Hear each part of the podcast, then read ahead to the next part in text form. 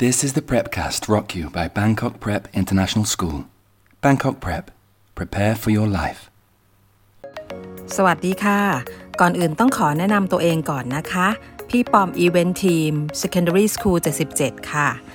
วันนี้จะมาขอนำเสนอบทความที่ส่งแนวคิดพลังบวก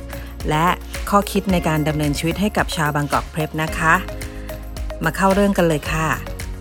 หัวข้อ วิธีทำใจกับคนไม่ชอบคุณ เรียบเรียงจากบทความของคุณดังตริน ถ้าบ่อยครั้ง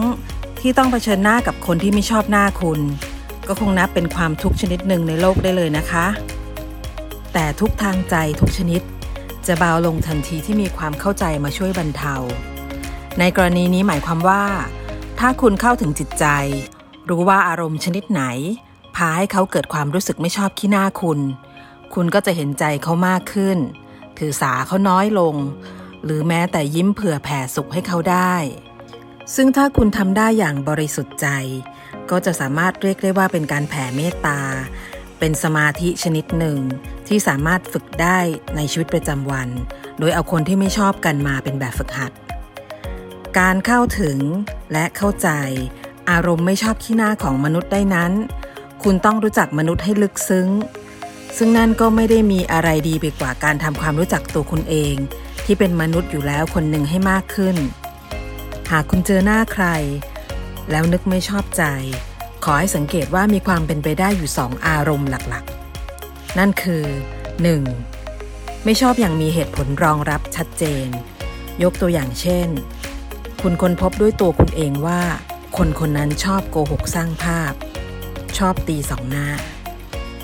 หรืออาจมีใครสักคนหวังดีมาแอบกระซิบเตือนว่า ให้ระวังคนคนนั้นให้ดีนะ เพราะเป็นคนเห็นแก่ตัว เอาเปรียบ ชอบทำงานเอาหน้า ชอบนินทาว่าร้ายใส่ร้ายคนอื่น ควรอยู่ให้ห่างไว้เป็นต้น อารมณ์ไม่ชอบที่เกิดขึ้นอย่างมีที่มาที่ไปนี้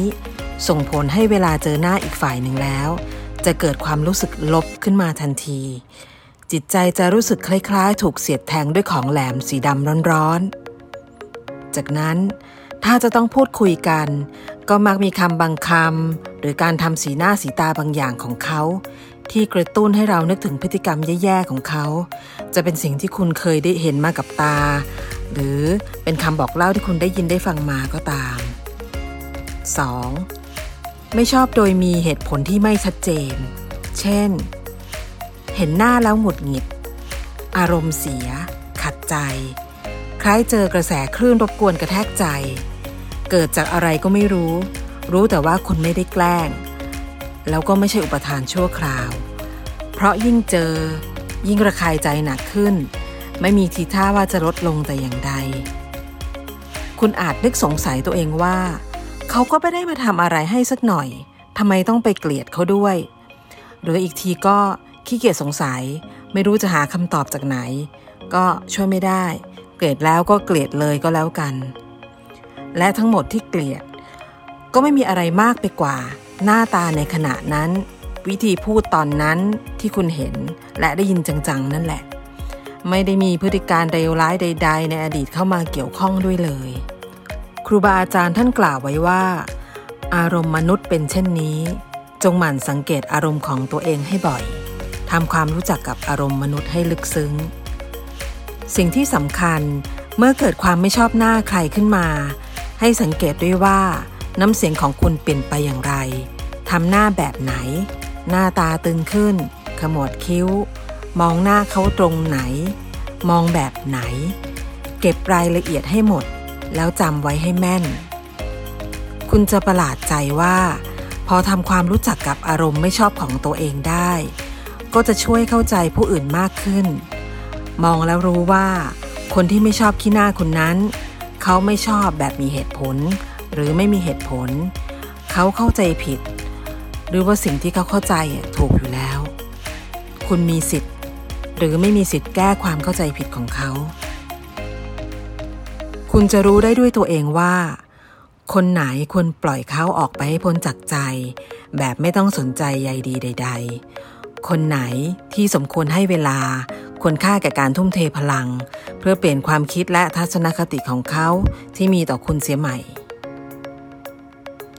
เปลี่ยนความเสียใจที่ถูกเกลียด ให้กลายเป็นความเข้าใจอารมณ์เกลียดของมนุษย์ใหม่ แล้วคุณจะเป็นสุขอยู่ท่ามกลางความพร้อมจะเกลียดแบบไม่ต้องมีเหตุผลใด ๆ ได้ จากบทความที่นำมาฝากกันนี้ ได้ข้อคิดที่สำคัญมากๆก็คือ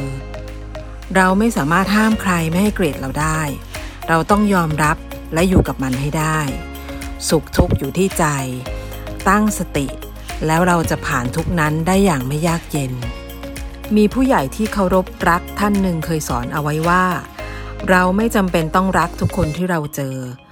และก็ไม่จำเป็นต้องเป็นศัตรูกับใคร ต้องแยกเรื่องส่วนตัวกับงานให้ได้ เกลียดไม่ชอบขี้หน้า ไม่ว่าด้วยสาเหตุอะไรก็ตาม ก็ต้องวางไว้เมื่อต้องทำงานร่วมกัน นั่นคือความเป็นมืออาชีพค่ะ ซึ่งสิ่งนี้จะทำให้เราเจริญก้าวหน้าในชีวิตต่อไปในอนาคต หวังเป็นอย่างยิ่งว่าบทความนี้จะมีประโยชน์กับผู้ฟังบ้างไม่มากก็น้อยนะคะ ก็ต้องขอขอบพระคุณจากใจที่อุตส่าห์ฟังกันจนจบและขอประชาสัมพันธ์เพิ่มเติมนะคะ ช่องทางนี้เป็นช่องทางการสื่อสารสำหรับทุกคนทุกแผนก หากเพื่อนๆ พี่ๆ น้องๆ ท่านใด มีบทความสาระดีๆ ที่อยากนำเสนอกับชาวบางกอกเพรส สามารถอัดคลิปเสียงของตัวเอง ส่งมาทางอีเมลให้กับ e d d i e v e n t team 77 ได้เลยค่ะ ติดขัดอะไรก็สามารถส่งข้อความมาสอบถามเพิ่มเติมกับทีมอีเวนต์ได้เลยนะคะ พวกเรายินดีช่วยเหลือเต็มที่เลยค่ะ กิจกรรมนี้สนุกมากๆนะคะ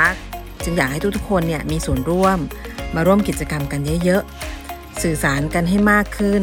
ก็จะรู้จักและเข้าใจกันมากขึ้นค่ะ เจอกันในคลิปสาระดีๆ คลิปหน้านะคะ ขอบพระคุณอีกครั้งค่ะ สวัสดีค่ะ บ๊ายบาย Bangkok Prep. Prepare for your life.